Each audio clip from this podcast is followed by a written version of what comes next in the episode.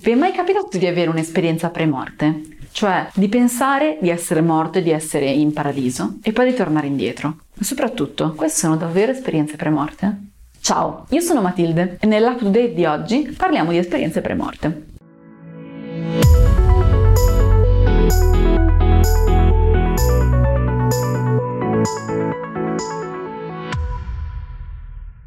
L'esperienza di viaggi nell'aldilà è un tema presente nella letteratura praticamente da sempre. Basta pensare al mito della caverna di Platone o alla Divina Commedia di Dante. Esperienze di questo tipo oggi vengono raccontate da pazienti, soprattutto quelli che hanno subito operazioni gravi o sono stati in coma. Lo stesso Jung, uno dei padri della psicanalisi, sostiene di aver avuto un'esperienza premorte nel 1944 quando ha avuto un infarto. Dice di essere entrato nello spazio cosmico e poi di essere tornato indietro. È stato pubblicato un libro libro su questo argomento chiamato Milioni di farfalle. La cosa particolare di questo libro è che è scritto da un neurochirurgo. Alexander sostiene infatti di aver avuto un'esperienza premorte durante un'operazione. Pensa che mentre era in coma ha raggiunto un mondo ultraterreno nel quale era appunto pieno di farfalle e una donna che cavalcava una farfalla gli si è avvicinata dicendo che lì regnava l'amore e la bellezza che lui era ben voluto da tutti. Sentiva nell'aria anche una musica celestiale. Insomma, sembrava proprio il paradiso. Alexander sostiene di essere poi tornato indietro indietro e che tutta la sua vita è tornata a essere normale. Secondo lui, e ricordiamo era un neurochirurgo, quindi sa quello di cui sta parlando, il suo cervello durante il coma era completamente spento, niente funzionava. Questo libro ha venduto milioni di copie. Per questo motivo si è deciso di aprire un'inchiesta per capire se le parole di Alexander fossero vere, se ci fosse davvero fondamento scientifico. Dopotutto, se una persona comune racconta un'esperienza di questo tipo, può sembrare normale, ma se te lo racconta un neurochirurgo, sembra qualcosa di davvero scientifico. È stato chiesto ad esempio alla dottoressa dottoressa Potter se nello stato di coma in cui si trovava Alexander fosse cosciente, in grado di percepire qualcosa. E la risposta della dottoressa non è stata che lui fosse completamente incosciente, come sosteneva Alexander, ma che fosse in uno stato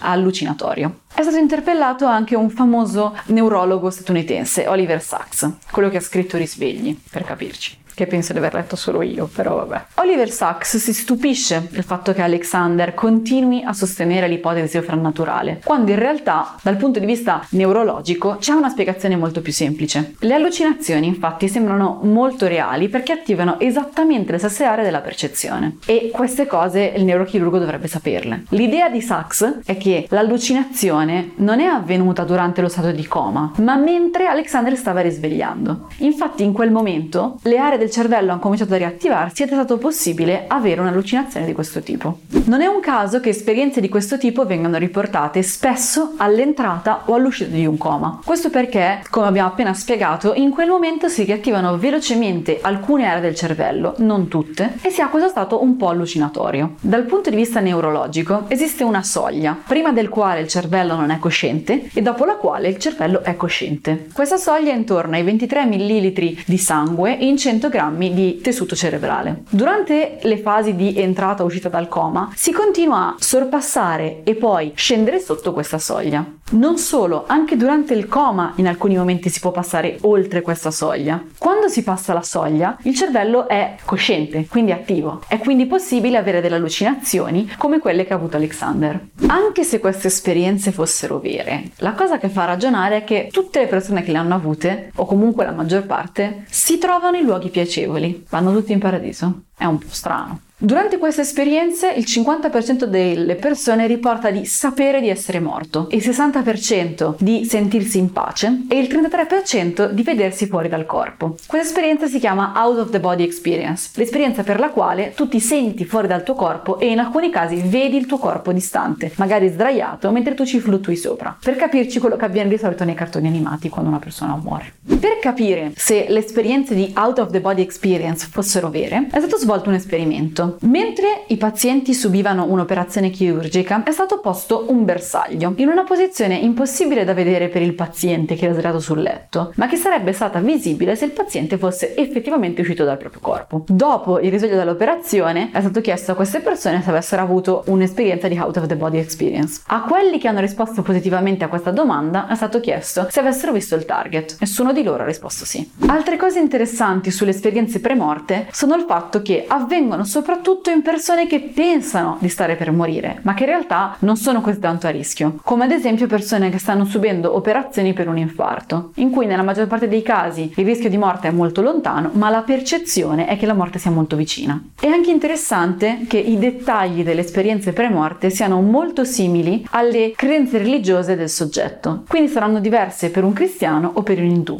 Un'altra esperienza spesso riportata dalle persone che hanno esperienze premorte è quella di vedere un tunnel di luce. La scienza ha dato una spiegazione anche a questo. Sembra infatti che durante questi stati particolari come quello di entrare o uscire dal coma, l'area visiva primaria chiamata V1, l'area corticale V1 continua a accendersi e spegnersi molto velocemente. Ci sono quindi delle scariche random. Ma come è fatta V1? V1 ci permette di mettere a fuoco meglio il centro che non la periferia. In particolare V1 risponde a stimoli luminosi. Quindi se V1 ha scariche casuali, quello che noi vediamo è esattamente un tunnel, cioè nero intorno e luce al centro. Un'eccitazione improvvisa della corteccia visiva primaria può produrre questo tunnel e questo, questo avviene soprattutto in casi in cui manca ossigeno, quindi in casi di ipossia, o in questi momenti particolari in cui si entra o si esce dal coma.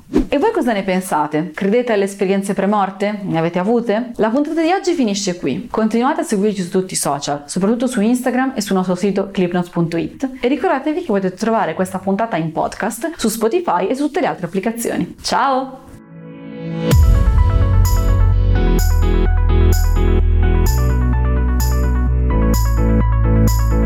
Thank